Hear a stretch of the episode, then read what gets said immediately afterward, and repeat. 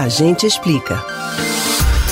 Uma das questões mais faladas quando o assunto é a vacina contra o novo coronavírus é a dúvida sobre se e quando ela vai estar disponível para crianças e adolescentes.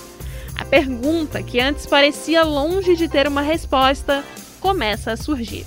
A Universidade de Oxford anunciou que ainda este mês começa os testes da vacina contra a Covid-19 em crianças e adolescentes de 6 a 17 anos. Mas como serão os testes de vacinas em crianças? Será que a mesma vacina utilizada hoje em adultos serve também para este grupo? Tire as suas principais dúvidas sobre o assunto no Agente Explica de hoje. O imunizante desenvolvido em parceria com a farmacêutica britânica AstraZeneca fará parte do primeiro teste clínico no mundo com essa faixa etária. Segundo a universidade, o estudo será feito com 300 voluntários, dos quais 240 serão testados para verificar a resposta imunológica à vacina. Os demais tomarão vacina para controle de combate à meningite.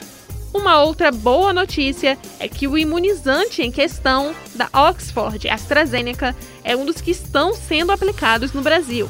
A vacina, realizada em duas doses, foi aclamada como uma espécie de vacina para o mundo por ser mais barata e mais fácil de distribuir que outras. A AstraZeneca tem uma meta de produzir 3 milhões de doses este ano e mais de 200 milhões de doses por mês até abril. Você pode ouvir novamente o conteúdo desses e de outros a gente explica no site da Rádio Jornal ou nos principais aplicativos de podcast. Spotify, Deezer, Google e Apple Podcasts. Beatriz Albuquerque para o Rádio Livre.